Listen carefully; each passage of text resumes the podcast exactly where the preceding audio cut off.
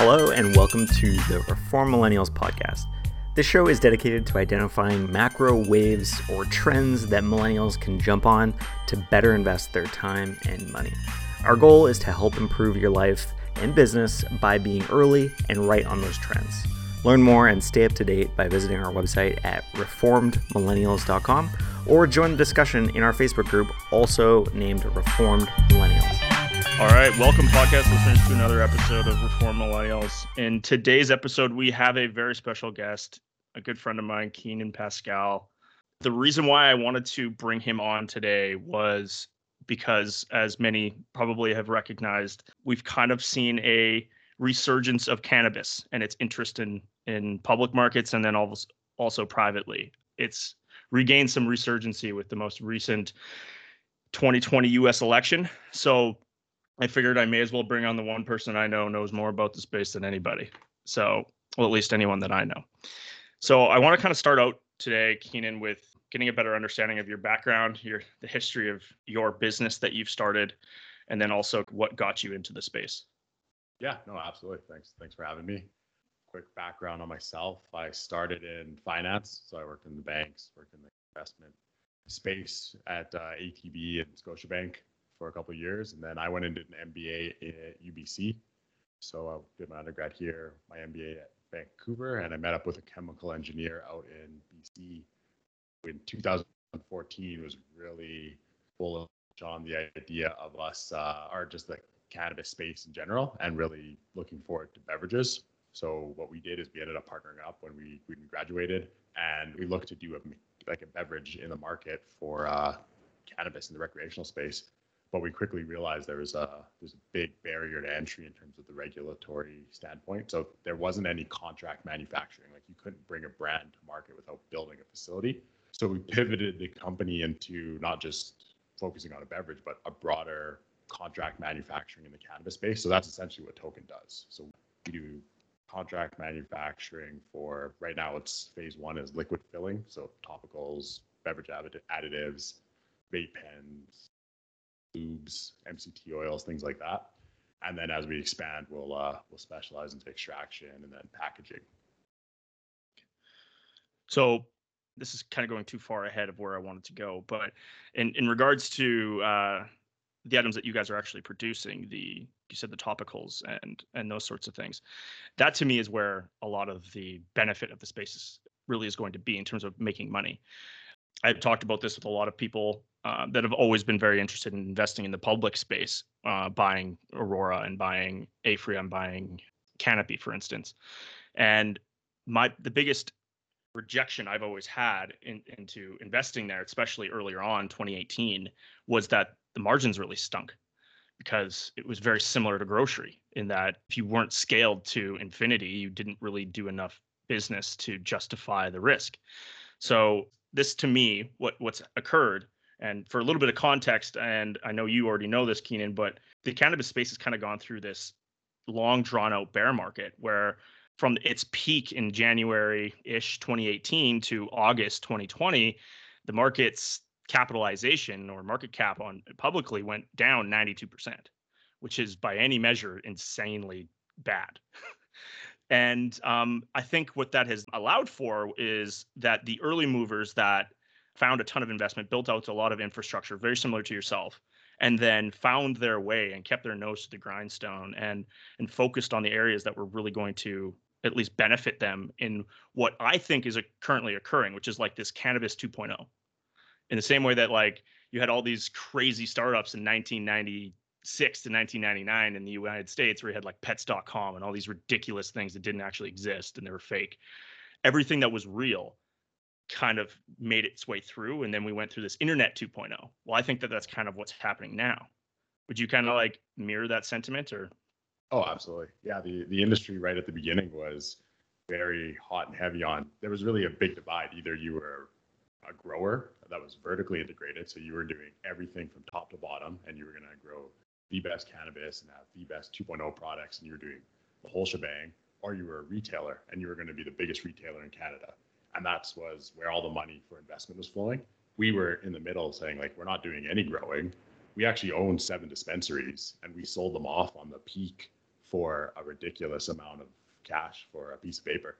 Like it was that we that was one of the luckiest business, uh, or maybe not luck, but uh, kind of foresight we uh, we had in the early cannabis space was to find the land grab at retail and sell the licenses off because we were selling pieces of paper for like to five hundred thousand. You've told me this story before, and I think you should tell it again because it is fascinating to me. Because I don't think it's luck so much as it was uh, recognizing an opportunity.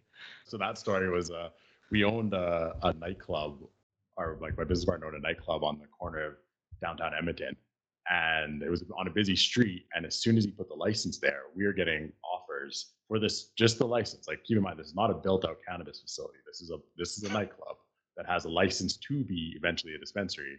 And we were getting offers from like the big guys like Aurora, Canopy for like 1.2 to like 1.5 million dollars for this license. We ended up bundling them all. That license went through a different path because of the bar and more complications. A long story on that one, but we saw the opportunity to grab retail license because of the variances because you couldn't put dispensaries next to each other. So we went to small towns instead of fighting in the big Edmonton, Calgary, uh, like rings. So we went to bunch of small towns like Cold Lake, Vermilion, Grand Cache, Redwater, like places I've never even been to in my life.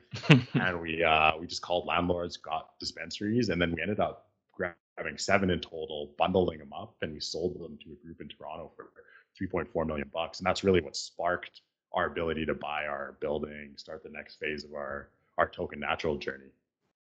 Man, it's it's kind of eerily similar to the uh, the the cereal box situation with Airbnb, where they sold Obama Cheerios. Anyways, it was just like this one thing that is a genius idea, made you a ton of money, and it gives you this opportunity to take take on a longer term goal uh, in in the same space. So I, I always love hearing you sit, tell it. So it's it's it's super fascinating. I don't think it's luck. Like I mean, obviously yeah, no. there's luck baked into everything, but yeah. generally speaking, I think it was just very smart.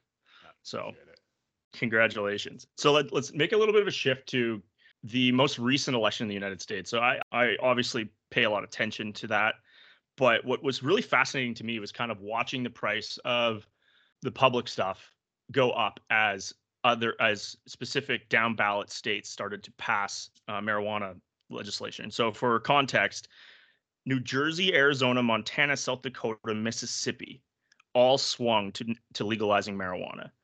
In I think coming in April, the state of New York is likely to pass legalized marijuana. They're, you're kind of swinging this um, 300 billion dollar total addressable market in the United States, and it's probably bigger than that if you start to consider um, the the topicals that you've you've mentioned. That's going to go from a black market to a taxable region and a legitimate one too. And so as that's occurred, it's obviously brought in new dollars or at least some excitement to the space. Where do you kind of see that coming, and um, how do you see Canada benefiting from it, or if at all? Yeah, no. So there's definitely overlap and benefit in the uh, in the Canadian market, specifically in the in the investment side. I think it's the ability for so the reason you saw a lot of growth on the uh, like on the larger stocks like the uh, mm-hmm. guys like Aurora Canopy it's because people are now looking at okay these guys can now enter the US market and their market and said like Canada's 30 million people California's you know 30 million people. And we're seeing these new opportunities. So investors are assuming that hey these guys are already established. They have their workflows. They understand the market. They understand the product. They're going to be easily able to transition once there's an open so an open market for the federal uh, like path to U.S. legalization, and then on also it's the investment side of as soon as we can start moving money over the border, that's going to be massive for this Canadian companies because right now you, it's really hard to you even the big five banks here that operate in the states they can't do a lot in the cannabis space because of that those restrictions of it federally illegal. Mm-hmm. Um, so yeah, so as the industry starts to turn over, that's where everyone's getting excited in the cannabis space. And then finally, the brands that are going to go back and forth. So people are looking at what are the established Canadian brands regulatory wise? Can they transfer the states and vice versa? Now the US that has larger you know, populations in certain areas are saying, okay, I want to actually take this brand and try it in the Canadian market and see how it works. And then I'm going to bring it back. So that's where you're seeing a lot of excitement between the border right now. Yeah, interesting. Yeah, I, I guess everyone's kind of just jockeying for product market fit to see what actually people are willing to buy and consume and use and yeah. what's going to work. I think that that's likely to be what plays out. Um, I, I mean, now I need to pick your brain to to to figure out what like people actually use and want to use, because I don't have a goddamn clue. So, yeah. um, but what I found like for myself as I'm watching this, you have this this unbelievable mispricing because if you look at it just from a pure growth perspective, the marijuana industry is actually in like the top quartile of fastest growing industries. And then from a valuation perspective it's actually in the bottom third. So it's incredibly like there's an incredible opportunity there. And then uh, additionally you're starting to see companies like blackrock and wellington actually move into the space and start taking meaningful positions in it. And when blackrock gets into anything we're talking about like six trillion dollars in assets um, there's likely to see big price swings. And the reality is that the stigma's gone. And what I also thought was fascinating, and this is kind of getting a little bit off topic, but the fastest growing um, demographic is 55 to 65 year olds. Yeah, I, I absolutely echo that. that shocked me, but I but now that I think about it, they're the only ones I know that are actively smoking pot all the time because yeah. like they don't do anything anyway. So like that's perfect. Time on their hands. Yeah, for sure. Exactly. Which I, it makes all the sense in the world, and I just think it's it's it's fantastic. So with the changes in the United States, um, how do you see changes in Canada? So, like for your guys's your guys's business, where do you think the biggest opportunity is for you guys? So for us, it's uh, it's kind of disrupting the market and bringing new brands to the to the market. So essentially, where we're positioned is if you had, a, you know, I want to create my own topical, for example, I don't want to go through the regulatory headache of Health Canada building a facility, getting licensed. Like we're still waiting for our final uh, final license, and it's been our third month of waiting for the actual license to bring in the cannabis. So all the infrastructure is built out, all the equipment's ready. We're just waiting to turn on the lights. And so for you as a new brand or a new company that's hey, I'm kind of a mom and pop shop or I'm a I have a really cool brand outside of cannabis and I want to do a topical version of it. I don't want to build all this infrastructure. I'm going to use token or a similar model to bring my product to market because there's a lot of gatekeeping still. So that's kind of the opportunity right now is you're seeing these white labeling, like Valens is a big player in the market. They've moved a lot of their you know, business from extraction because it's becoming commoditized in the sense that like the price of flower is going down, so the price of distillate. So distillate is like you know the oil that you would make uh, topical with. That when we first started pricing things out was you know twenty five to thirty thousand dollars a kilo. Mm. It's sitting at like ten to fifteen just because there's so much biomass in the market because there was a big oversupply. Um, so you're seeing these opportunities where people are like, I actually just want a white label, and so that's a big, big shift. And probably the next more important one is going to be kind of the deregulation of CBD. So we're not exactly sure when that happens, but if you look at the states, CBD is not considered the same as THC, and here in Canada, it is considered the same in terms of uh, you have to buy it through the recreational dispensaries. CBD becomes like a natural health product, you're going to see a massive boom in right. we're going to derive it from hemp, we're going to derive it from cannabis, but we're not just going to buy it in dispensaries. You can go and buy your topicals at a GNC, for example. So those okay. are kind of the two things looking out for. So if I was a uh, fitness influencer and I wanted to build out a uh, protein powder or a mix or something that was like an energy drink or a morning drink, and I had I had a huge audience, would you guys kind of be our my next step if I wanted to build out a uh, topical product? Like, would I come to you and be like, "This is my brand I'm trying to build. Help me do it." Yeah, absolutely. That's the whole business model that we created was not to like we're not you're not going to see a bunch of token products out on the shelves. You're going to see made by token in the bottom. You see like Coca Cola on a, on a Sprite can kind of thing. Mm-hmm. So you're going to see a bunch of influencers. That's their goal is to see a new 2.0, 2.0 like 3.0 renaissance of products coming into the market that are a little mm-hmm. bit more tailored. The industry really is evolving in terms of maturity. So at the beginning, what was happening, if you're going to a store, people are literally looking, okay, what's the highest THC I can get for the lowest price? And that product was flying off the shelf. And that's okay. everything people were buying. Now people are looking at, oh, actually, I want this experience. I want this for, you know, I want to, these terpenes, et cetera, et cetera. And the market's really starting to be like liquor and mm-hmm. you have your favorites. You're gonna have different uses.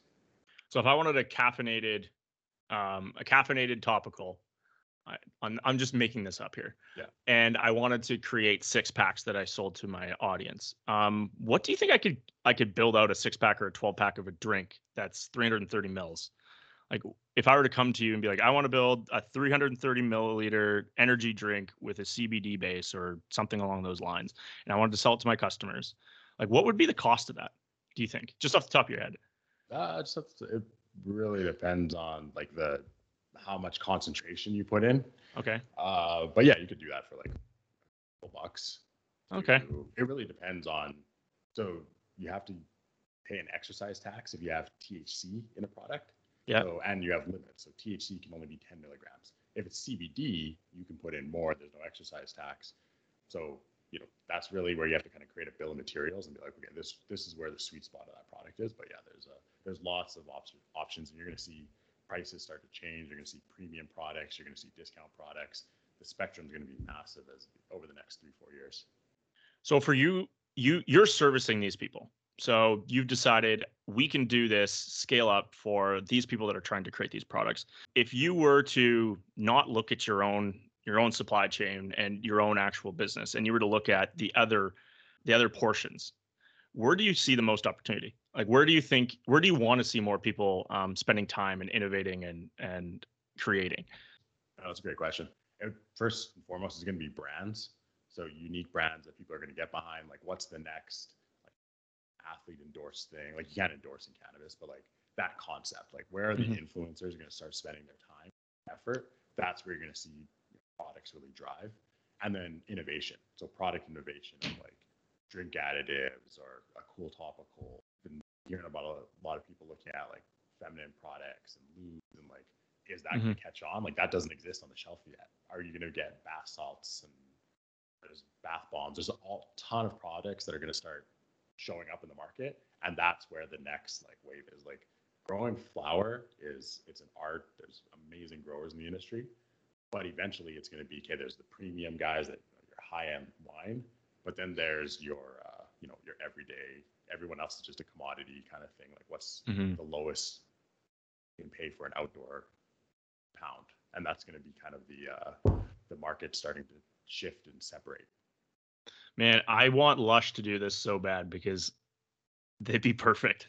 Oh, and I guarantee you're going to see that. You're going to see those big brands that'll be like, okay, now it's socially acceptable to have CBD or cannabis products, and Lush, maybe when CBD gets deregulated, we'll have CBD products in their stores.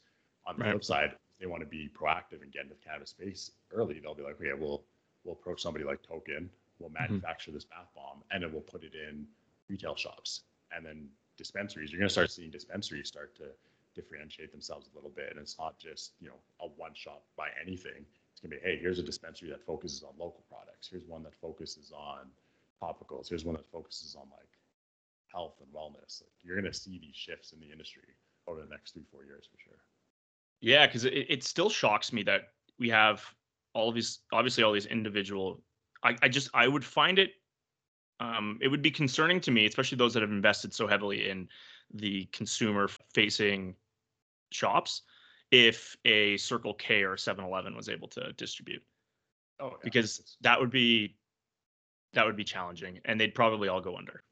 Yeah, it's going to be, you're going to see like the government recently in Alberta took off that limit. Like you were only supposed able to have uh, 37 stores. Actually, I'm not sure if that limit's been removed, but now you can actually have relationships between licensed producers and dispensaries. That's a rule that's been or has changed or is coming down the pipe where you can start creating those relationships where before everything was very government regulated. So it's starting to open up and the market's starting to open up and you're going to see, yeah, big, big companies are going to be like, oh, is there an opportunity to just come push out the little guys here? So outside of like the brand side, if we go back down to kind of like the the supply where you're the pe- people actually growing the bud or whatever, the the auroras. Did they when they first started out and obviously their stock's done well, it's up 150% in the last 10 trading days, but it was also down 92% before that. Are they kind of starting to figure it out? Like Yeah. ha- did they kind of overbuild and obviously they probably knew what they were doing, but they've run into some challenges, but are they are they kind of starting to figure it out and they're they're starting to kind of um, smooth out their business a little bit? Yeah, absolutely. You're seeing the big guy. Like I think what, almost a year ago, almost pre a little bit before COVID fired off, the industry fired like 30% of the employees across the board. Oh, like all the big guys are just cleaning house because yeah, everybody was overbuilt. That everyone assumed they were gonna open a dispensary or grow an LP, and every day they were gonna make you know hundred thousand dollars or you're making a million dollars a month no matter what you did.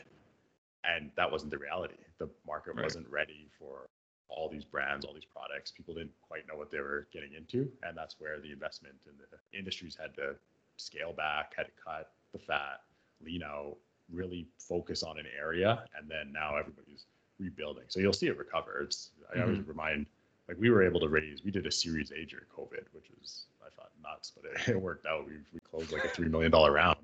And it just kind of reminded me like, you know, wealth is always around and the COVID and the industry's so new that now it's almost smart investment coming in where people are like, hey, I'm gonna buy low. I'm gonna buy when this industry has recovered and kind of all the all the cowboys are out of it and it's now the the industries or the companies that are intending to you know last. Yeah. So I, I kind of want to shift a little bit to uh, Asia, Europe. I know you've spent some time with Token in Japan. Can you kind of talk about the culture there and um, perhaps where it's moving into the future, whether or not it'll be similar to what uh, our use case? Because I'm I, I, I haven't been there, um, at least not recently, and it does fascinate me a little bit to see because that is just an incredible opportunity as well. Maybe not so much for uh, uh, Canadian companies, but maybe. Yeah, no, it, it, absolutely is. Like what we did is we used the bitters, which are non-cannabis infused, to enter the Japanese market with the intention of eventually following it up through a CBD product. So us talking, like even we talked to the you know the ministry and the Alberta ministry over there, and what they're really looking at is, hey, eventually CBD is going to be the kind of the first thing that's allowed. So they're going to allow CBD tested out. I don't see, you know, medical and THC and recreational being a reality in Japan like in the next couple of years because it's very taboo. Like when we mm. were going to Japan, we had to make sure we delinked like, anything from token naturals and token bitters had to be completely off the map because we didn't want them googling us and being like, "Oh yeah, here's a here's a cannabis company trying to sneak in." But CBD is is popular there. Like okay. See, even even in China, like CBD in the spa space, like that's it, massive. Interesting. So, yeah, I mean, spawing in general over there is a lot bigger than it is here. I think it's obviously growing, but and I, I I'm curious, but would it make a lot of sense for producers to build the products here and then ship them there? I mean, they do have a constraint of real estate, so I just I tend to think that it'd be tough to build out a an Aurora anywhere in Japan and yeah. justify the price of square footage. So it just makes a lot of sense for them to buy our the the commodity here and then go that way. Yeah, hundred percent. I think this is going to be an opportunity for the Canadian market to start targeting these areas that hey they don't either have expertise in the space or they just don't have the the actual physical space to do what we do. Like the large LPs have massive facilities, and you know that would be ten times more expensive to do in a place like Japan. And over in St. Cans is not uh, not the end of the world. No, shipping via boat is cheap. So I mean, yeah, no, I I'm everybody who knows me knows I was a skeptic in 2016 to 2017, 2018. Everyone was giving me the hardest time ever. Like you just missed out on the biggest bull market have you not heard that Snoop Dogg is promoting this business? Yeah. and I'm like, I know. Okay. And you watch Aurora go from like 30 cents to 16 bucks or 15 bucks and yeah. you just feel like an idiot. But now I think there's just a ton of legitimacy there. And a lot of the kinks has been have been worked out and it's easier to to to see the competency in, in specific businesses. And there's less fat. And not only that, the regulation policy has it's still there, which means that there's still inefficiency, which means there's still lots of opportunity, but at least there's more clarity to myself. So it's oh, I'm excited to see it. Yeah, there's there's early opportunity in the chaos, and then now it's starting to level out, and you're seeing uh, seeing people really kind of rise to the top. Yeah. So for myself, I've been looking at a lot of multi-state operators in the U.S. Uh, just by nature of I have little knowledge even in the Canadian space, but like I've been kind of trying to educate myself there's this there's a few ETFs that are that are kind of all encom- encompassing and you can buy them and you can kind of just get exposure to the whole space. But like I asked you this last time I talked to you, but like what's your favorite individual public company? This is not a recommendation to buy anything, but this is just like personal your personal opinion. Like do you have a favorite? Uh, well, I think last time we chatted, I said Aurora, and I'm glad uh, that was shot me in the head for sure. so I'll, uh, I think, I think going more downstream, like the uh, the Astria is a cool company. Uh, Valens, like definitely those big guys. Uh, like I obviously we're heavily invested in token because that's our baby, but uh, yeah, yeah, if we were if we were public, we'd be kind of looking for those opportunities where you're you're seeing a little bit more focus. I would, I would really look at the company and be like, hey, what are they actually focusing? They're going to be, they're just saying they're the best at everything. Then just avoid them because they're they're going to have to go through more growing pains because the industry can't support these massive vertically integrated. I'm doing everything from beginning to end. You really got to find okay, where's the specialty, and those people are going to make make the bucks off the beginning. Right. Find kind of find like the niche that works, the product that works in a market, and then let them master it, create a business that has nice margin so that they can invest in other ones, kind of like in the same way that Amazon has been able to do that with AWS and like whatever. Yeah, exactly. It's a pretty simple business model, I guess, but um, it's good to hear from you. Uh, last question: What's your take? My friends all love Aphria. What's your take on Aphria? Like, I don't know anything about it, but it had this interesting relationship with Shoppers Drug Mart yeah. and like that got them a lot of um, uh, news headlines and media. What's your take on that? No, they're they're a solid company. They got a great management team now, and uh, I think they're growing for sure. I'd always caution like the Shoppers Drug Mart uh, hype. Like I, if you look, like everybody's done a deal with Shoppers and put it on the wire. Like right, you know, five, a Like a Shoppers is just like a big player that signs a lot. Like you'll see those all over the place. The Shoppers deals in particular, because that's mm-hmm. Shoppers is really the the company that was first to be yeah we're going to sell cannabis in our stores in terms of the uh, the pharmacy side. So take those ones with a grain of salt. But yeah, no, overall it's a it's a solid company. I I would you know continue to, continue to watch them and see where they go. Right on. Okay, so I, what I think is most important, if, if someone's listening to this, I think a lot of people that will be will be also interested in starting their own product. And so if um, somebody wants to come and talk to you, wants to talk to Token, um, what do they need to have put together before you guys can kind of work with them? And two, give people like your socials or your contact or where they can kind of come out to reach you guys so that if they are interested, they can come prepared and then also um, reach out and get this going. Yeah, for sure. Like the uh, the website tokennaturals.com and the Instagram tokennaturals, Twitter, all, all those handles. Uh, my email is just keenan at tokennaturals.com uh, yeah, we got a dedicated sales team that can kind of help onboard you. But what you really have to understand before you you just is like, okay, what product do I want to do? Like, even if you don't have the base formula of how cannabis is infused, like you got to really have that direction. And what would be more on your side than our side is the branding, the logo, the the like the ability to sell through. Because what we'll be doing is we'll manufacture it, we'll get it all the way into the provincial board but it's going to be your job to get it sold from the provincial board into the stores and continue to grow those relationships. So you got to make sure you have something that you know you've market tested this, you've validated that you know people are actually interested in this funky topical or this chocolate or whatever you're looking at doing. Like we can direct you in those, but we've had people come to us and be like, "Hey, I, I want to get in cannabis. I don't know where to go." And I was like, "Well, you know, charge you for that. And I can tell you, you know, step by step some ideas. But like if if you come to us with a plan, it's very straightforward. We can basically give you a catalog of like, hey, you want to put it in this jar or this jar. You want this label or this label, and then that's the uh, kind of the turnkey. So the foundation is have your like minimal viable product and understand the market you're going after because it's it's going to be it's going to be competitive. Like there's, you're going to see a lot of people come to the market. There's like, I think I was talking to AGLC a couple weeks ago. They have like 800 potential vape pen SKUs. like, like everybody's making a vape pen. Yeah. Um, topicals right now, I think they have 10 SKUs. They're trying to go up to 30. Um, yeah, it's, it's going to get competitive, and you're going to have to really know where you're going to target, or you're just going to like, pay the working capital to, to get it off the ground, but then you're not going to much farther. Yeah. So, I mean, for me, whenever I think about it, and someone, if anyone was going to ask me for advice, I'd always say aggregate your demand because it's it's always a uh, chicken bef- before the or chicken and egg situation or cart before the horse. If you don't have demand for something and you're wondering why you're not able to sell it, well, that's why. And if you're going to be coming to you to invest that kind of money to uh, take this shot, I mean, my recommendation would be aggregate your demand, and generally that's having an audience or having someone that's paying attention to you, Yeah. so that they would be willing to buy off of you. Yeah. And that way, it, you would be more interested in working with them because it's just it's more certain, and it'll have a better longer term relationship. And then for them, it's also just more likely that they'll be successful. I think. Yeah, because I think the other big thing people forget when they're just starting off is like your customer in Canada right now, for the most part, is the provincial boards. Like you have to convince AGLC, BC Liquor and Cannabis, the Ontario Board, that they should take your product.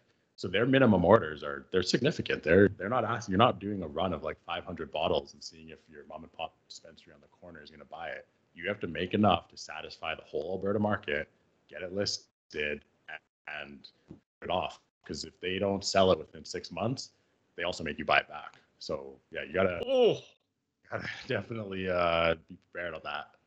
That's actually a really I didn't know that. So you need to sell to the government entities first a certain volume. And then if they don't sell it all in six months, you end up having to buy it back. Is it bought back at the price that they paid?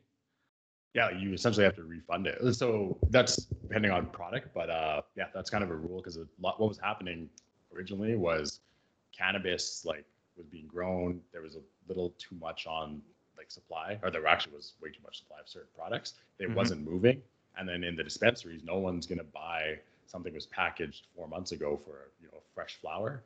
So AGLC was like, you know, we're changing the rules. You have to you have to take this back if this doesn't move.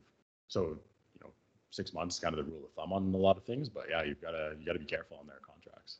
So it's not just as simple as going starting up a Shopify store and uh, advertising it on Instagram. so No, it's a lot more complicated than A that. little, little different. You got one customer, and it's the government. so do you think in the next five years that'll change? Yeah, I think like in Saskatchewan, it's already that now you work directly with the dispensaries. Okay. Um, and regulatory frame, like I don't think Alberta made a lot of money on cannabis, like the actual like their, their online website. Like I hear they're going to start allowing online stores and things like that for the dispensaries that are already licensed to sell online. But yeah, Mhm. you're, it's going to change. It's going to become more of it's cannabis is going to be liquor in five ten years, and just that's what It should be so. yeah, it, it will be. It's just a matter like you know, there's going to be a cannabis store next to every liquor store, and there's going to be at your neighborhood shop, and you know your fine wine spot, and here's your cheap beer spot, and that's what uh, that's what it's going to look like. Awesome. Okay. Well, again, if uh if anybody wants to reach out to Keenan or Token, um, he kind of mentioned it a little earlier, but obviously tokennaturals.com and uh, you guys have an Instagram and then Keenan at tokennaturals.com is your email. Thanks again for coming on. I appreciate it, buddy. Down, bud. All right. We'll have to do it again if there's like a 3.0 or something like that. I don't want to see another bear market like that though. Yeah, we'll see. Well, I'm sure it'll just go up. right on, man. All right. I'll chat with you soon. Okay. Yeah, Hey, thanks so much for listening. If you want additional context or are interested in any of the people or links we mentioned, head over to our website. It's reformedmillennials.com. It's going to have all of the links there for you, as well as the show notes and all the past episodes. While you're on the site, make sure you subscribe to our weekly newsletter. It's got a summary of all the most popular stories and trends from the previous week. By the way, this should be common sense, but this podcast and our website are for informational purposes should not be relied upon for investment decisions. Joel does work for Gold Investment Management, and all opinions expressed by him, myself, or any podcast guests are solely their own and do not reflect the opinion of GIM. Clients of Gold Investment Management may actually hold positions discussed in this podcast.